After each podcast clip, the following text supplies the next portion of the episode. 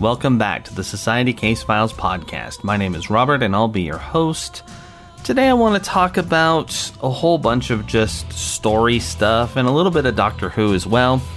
Uh, today is the 29th of July when I'm recording this, and it was just announced that Jodie Whittaker and Chris Chibnall would be leaving Doctor Who in 2022 after they finish this season that's coming up and three specials.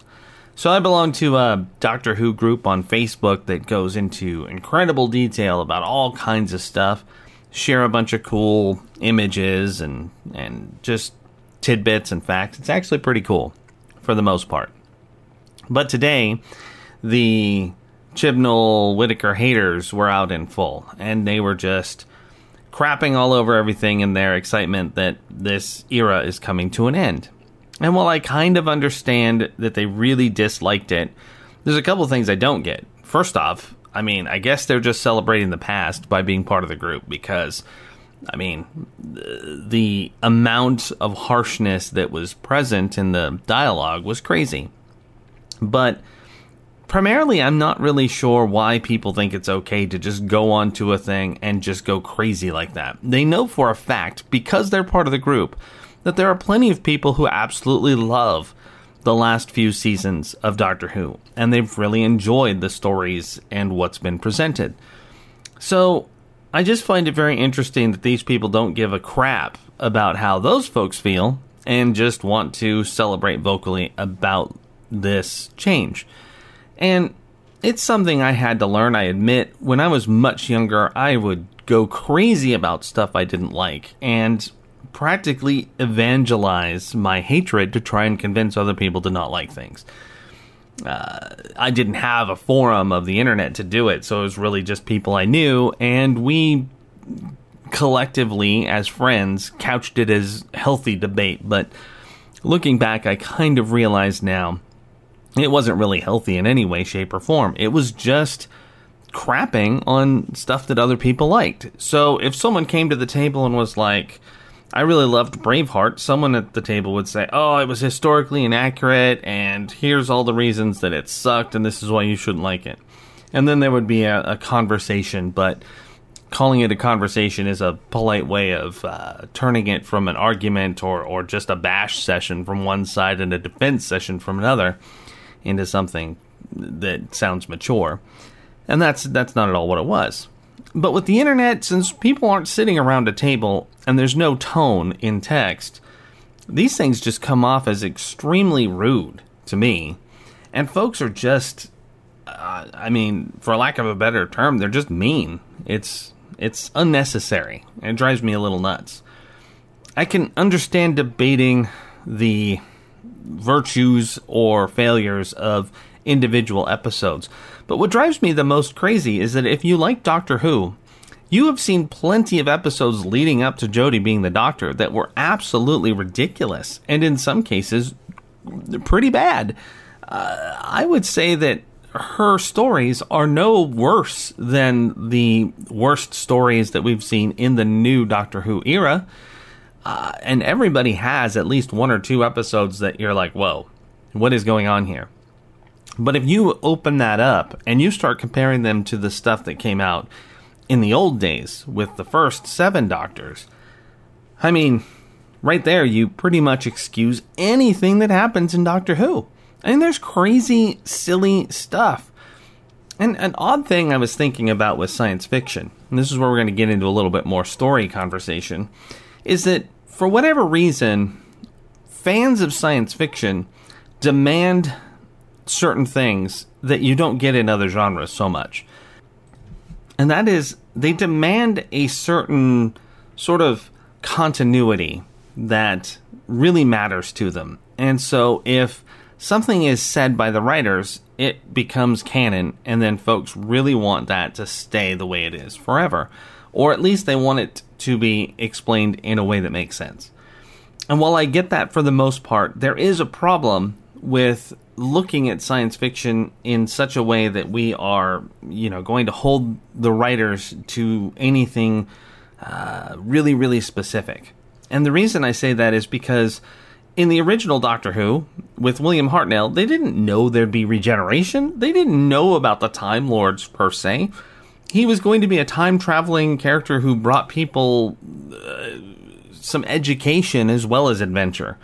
And when Mr. Hartnell could no longer do it, they replaced him with a different actor and they came up with an explanation to make it make sense. And somehow people latch onto that and are like, oh my goodness, so now this is just the way it is, period. He was the first, period. And I mean, it makes sense because time after time we hear people say he was the first in various episodes. But then there's an episode with the fourth Doctor where you see dozens of incarnations that he's had. So it's hard to remember that they were formulating Doctor Who in the first three seasons. They were creating rules for themselves, but it's not like the writers had a, a, a, genre Bible to go on that they had to adhere to. And this is the same with things like Star Trek. I mean, the first season of the original Star Trek is a mess. It's all over the place. Terminology was different here and there. The characters spoke to each other differently. I mean, some of them had different names. I mean, James T. Kirk was James R. Kirk in the very first real pilot episode. So it's funny that we hold science fiction to some sort of higher standard.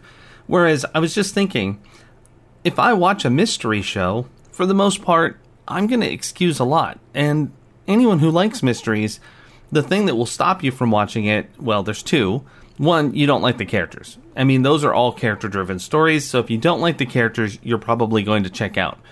But two is the severity of the of the crimes they present. So if it's really really gory and harsh, that might turn you off, or if it's really silly and lighthearted. So anything in between those two places is going to appeal to the vast majority of mystery lovers.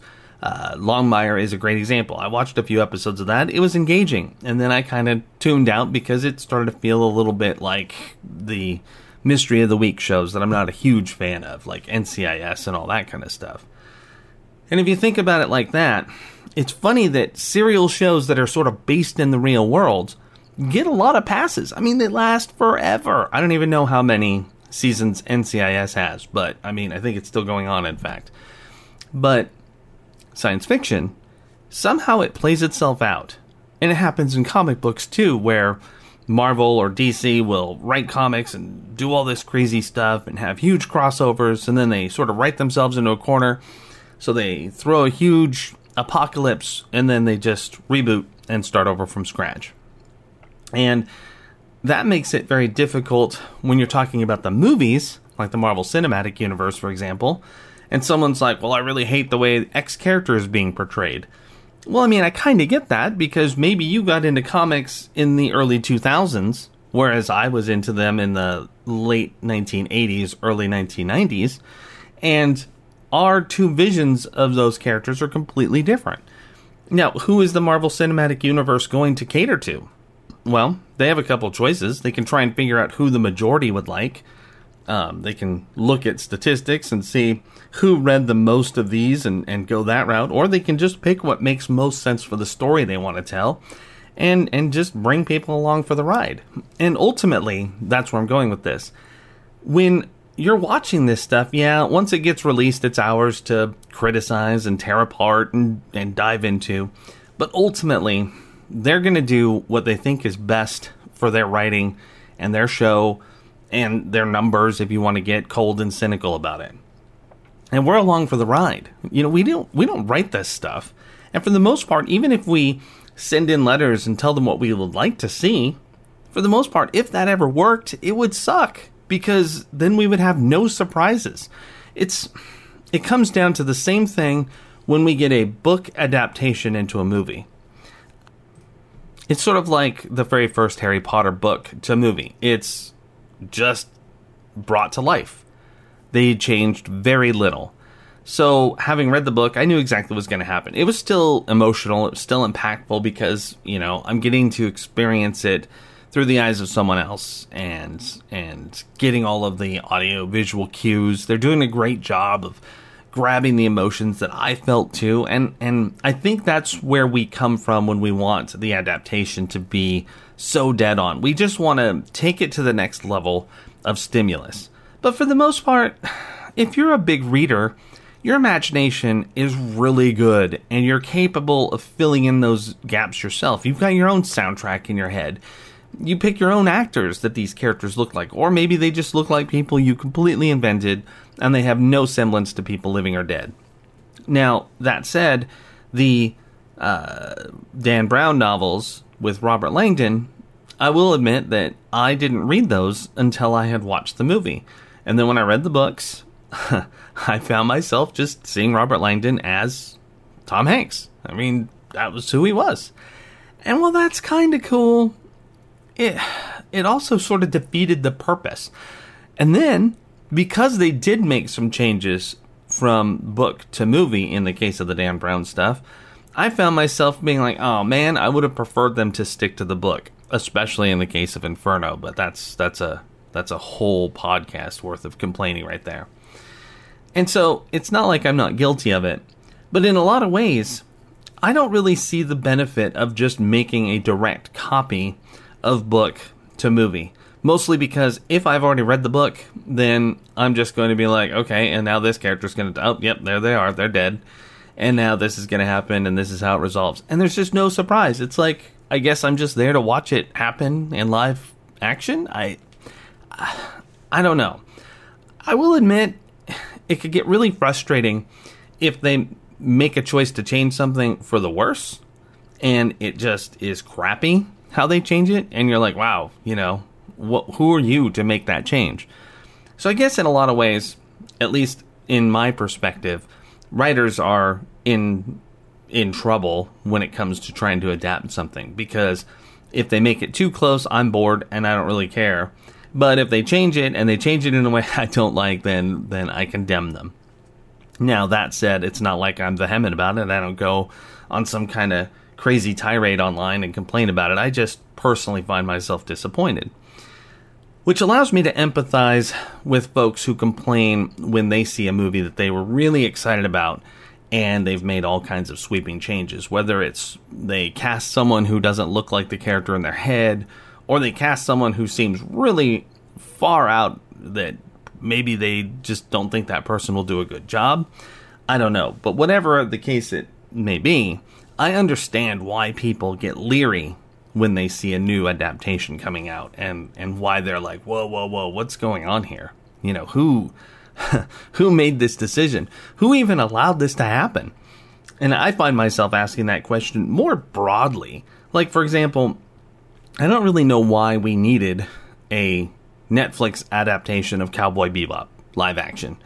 I mean, I'll probably watch it, but it just seems like a waste of money. There's so many awesome original ideas that haven't been realized at all that could become a show. Why redo something that is so beloved and is going to have so much scrutiny that people may just crap all over it right off the bat before they've even seen it. There's preconceived notions and a lot of baggage. So it's a double edged sword. Yeah, Cowboy Bebop has name recognition, and millions upon millions of people know it, and they're going to probably try and watch it. At the same time, a good percentage of those people might be willing to start shooting long before it even comes out or on just a bad trailer. And that holds true for pretty much any major property. Uh, Sandman is coming out soon, and I know that some of the casting choices there have made people leery. So you bring in all everything with name recognition. It's not just the positive, ooh, we've got an audience. But more importantly, when you make huge changes to an existing intellectual property and then realize it to the screen, if you make big changes, who are you aiming towards? For example, the Watch, the Terry Pratchett uh, Watch series, they pretty much came out and said, "Hey, we're we're reimagining this. It's not really that much like what he did, so this is inspired by." And while that's all well and good, the whole point of using the watch would be to draw in Terry Pratchett fans. I mean, they're rabid. They want to consume this media. And yet, the sweeping changes they made ended up mostly offending people to the point where the fans themselves weren't that interested because they maybe picked people who weren't really like the characters or they went crazy directions or whatever the case may be, whatever complaints they had. And I don't really want to get into the specifics of why people complained, but the point of those complaints is if I'm not aiming for the target audience and I'm hoping I'm going to grab a new audience, why shouldn't I just come up with something brand new? Because the whole point of the name recognition is to bring a whole bunch of fans into it right off the bat.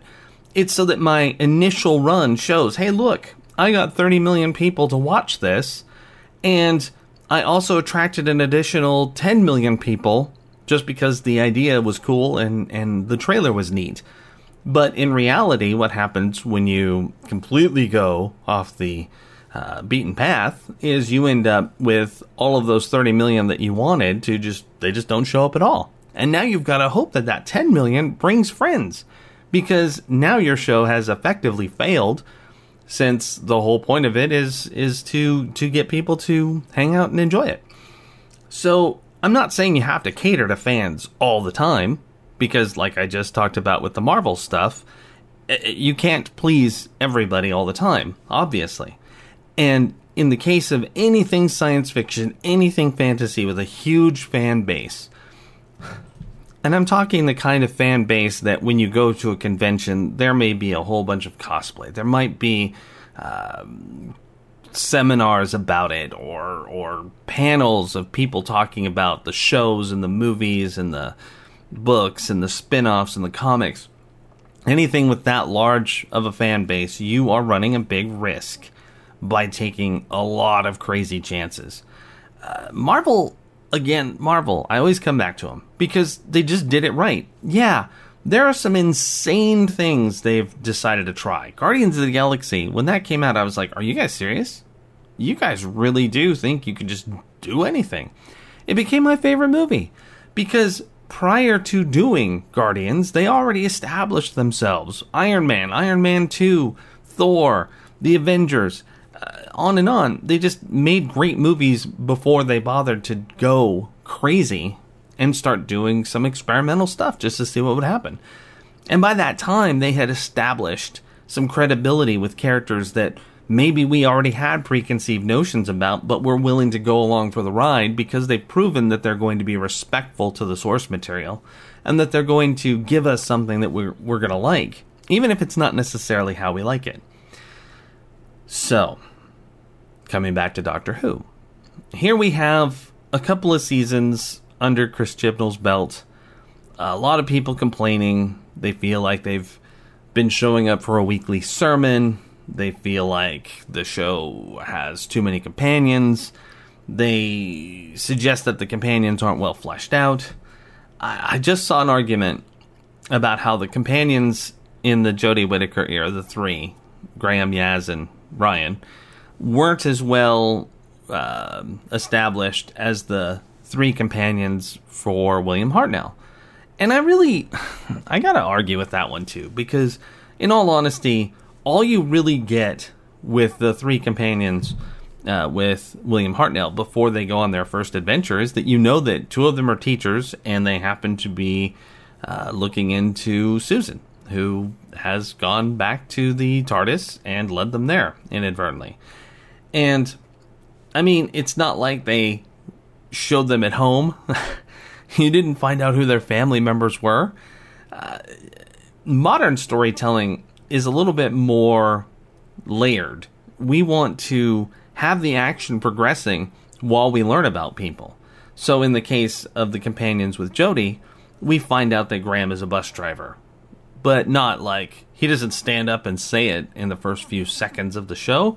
It comes up organically, it's a conversation. It's three people being caught up in a crazy moment, and then they start revealing things about themselves. You start learning about their families, and it comes up organically throughout the season.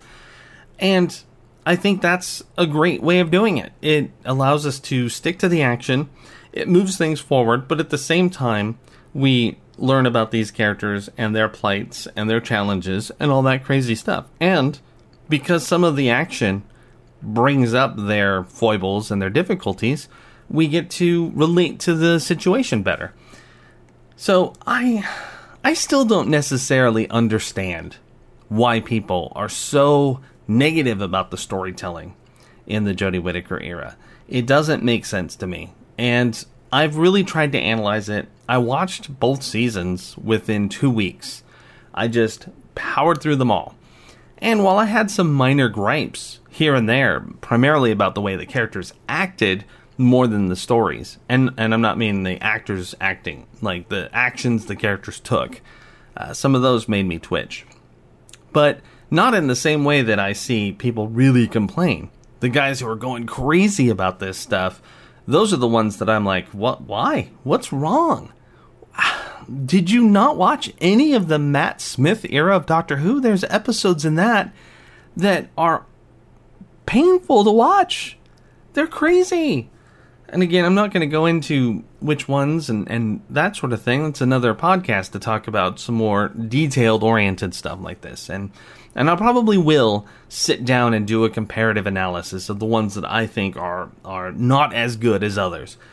Uh, but primarily, I want to do it in a way that is positive because if someone really loved a particular episode and I take a bunch of exception to it, I want to have a more grounded story based reason for why I didn't like it, not just emotion based.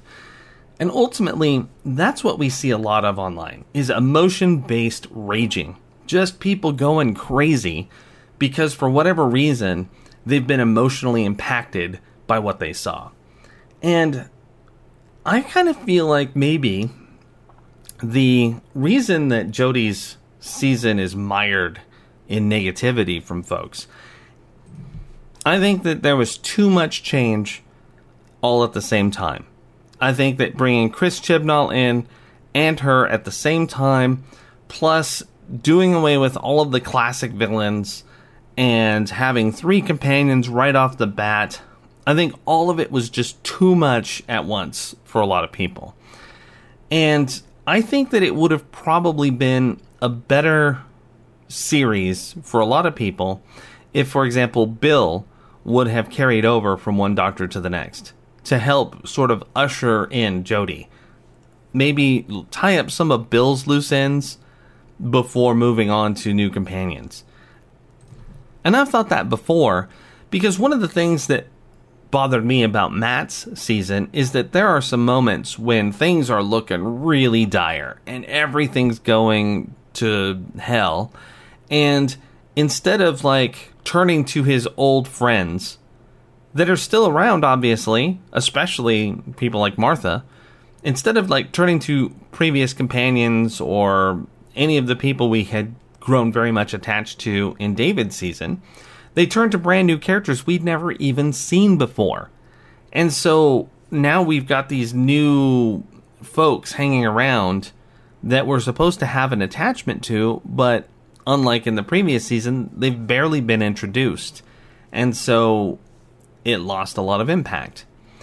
And I feel like maybe we should have had more of those brought in to Jodie's season to help introduce her. And it's not that Jodie herself needed the assistance. I'm saying the show needed some more past to help bolster the feelings of the people who are watching it. And that way they could have watched the first season with a little less, mm, what's going on here? Why is everything different? Why is it constantly different? And where are any of the monsters that we were used to?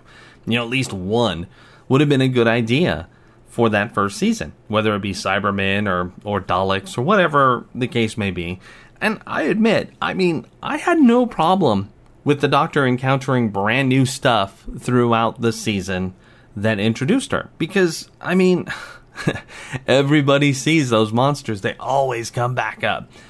Uh, at some point, we've got to have something new. It's just too old. It's been on too long to not explore a new avenue, maybe make up a new villain. Speaking of which, I will give it some crap because there's a video game coming out here in September, and it's the Doctor Who video game where a new nemesis emerges. And in the trailer, they just show Cybermen. so it's like, I know we have a fondness for things, the Sontarans and the and the Daleks and the and the Cybermen, and they're all really cool and they're awesome villains. And when they show up, it's super fun. But we have seen them a lot. And in a world of limitless possibility, if we want this to go on for another 60 years, if we want to just continually see new stories emerge, we have to allow it to be new. And we have to accept that, yeah, sometimes it's not going to be our cup of tea. Not everything is for us. And that's probably the biggest risk they're taking with season 13 is making it one story. One of the things that sci fi suffers from that, say, mysteries don't is that oftentimes if a mystery is six episodes long, people are really forgiving about it as long as they follow logical procedure to solve the crime then people are okay. But with sci fi, if you don't like that story, then that serial's done for you. And you're just to walk. And you've missed out on an entire season. So it's the struggle of serial show, like old Star Trek, where every episode is self contained, or big story arc. Make it huge and epic and crazy, but risk losing some viewers who are like, mm, I'm not really into this story uh, this whole season became that episode I didn't like in season 10. So I can see that risk and I can see people being concerned that that might happen. But ultimately, I think that our biggest challenge that all of us as fans of anything need to overcome is that when something puts us off, we shouldn't turn to a public forum and start crapping all over it. Just horrible, mean stuff said about whatever it is we don't like, whether it's the latest Marvel movie or DC or whatever. Uh, you have to start thinking that all the people who love that thing are also on there too. And then put yourself in their shoes. For example, I love this crappy sci fi that Full Moon Video made and then I go to a group that celebrates full moon, and everyone else hates that, and they just crap all over it all the time. It's probably not the group for me. But in a group with 50,000 people, and 20,000 of them love this thing, and the other 30 don't, let's agree that maybe you can just keep your harsh opinions to yourself, or to your close friends, or to a private group that trashes on stuff all the time. I mean, they exist. You know, there's people who hate everything, and they can go and form a group and be vile about everything there. But I don't know. There's so much misery going on in the world. There's so much stuff to worry about and hate on. It seems like crapping on people's joy is just really low right now. And it's really unnecessary when there are plenty of other things to watch and experience. And while you might feel really betrayed by the Timeless Child concept or any of the big changes they made to the canon in the show, you should probably think back to when they were forming the show and creating it and just doing absolutely insane stuff, pretty much whatever they wanted. And think about the fact that when they were doing those things, they didn't know what was going to happen next. And people just accepted it you know, they had some preconceived notions back when all these original sci fis were being made, and you were like, oh, whoa, whoa. You know, in my opinion, the Federation wouldn't do that. It's like, you know what? They don't even know if it was going to be the Federation of Planets or the Earth Federation or any other thing at the time. So there was no established rules, no canon. And ultimately, when it comes to science fiction, there is no genre Bible that is going to survive a complete change of guard. They're going to want to change things based on their vision. And honestly, if you don't like that vision, you do need to just walk away. You don't need to stick around and talk trash about it constantly because the people who stuck around and loved it don't need to hear it. There are other things to do that don't involve uh, spilling out your disappointment for other people. I mean, that's what therapy is for. So, ultimately, that's just that's just an opinion. I'm obviously not going to change any minds, and people are going to continue to do what I'm talking about till the end of time, until there is no more Facebook or Twitter to complain about things, to tell people that they think what they like sucks. But I really hope that we can get past that and just, you know, walk away from things we don't like. Scroll past that thing that kind of offends you and don't comment on it and say, well, you know, in reality, that was a poor choice to buy for a TV because blah blah blah. It's like, well, dude, I already spent the money. Why why are you coming out of the woodwork to give me crap now? What's the point? You think I'm gonna take this TV off my wall and return it because you just decided out of the blue to give it a hard time? No. Anyway, I think that's probably enough. We will uh, talk about story stuff again in the future. I'm going to get a lot more specific, try and dive into some crazy ideas about how you can build continuity into stories and think about the future and really plan ahead, uh, particularly as I get ready to release my writing course. So, thank you very much for listening to Society Case Files today. I really appreciate it. If you would like to support the project or hear more stuff like this, please visit us at www.ko fi.com slash society case files or visit the website at www.societycasefiles.com. Thanks very much. Have a fantastic week.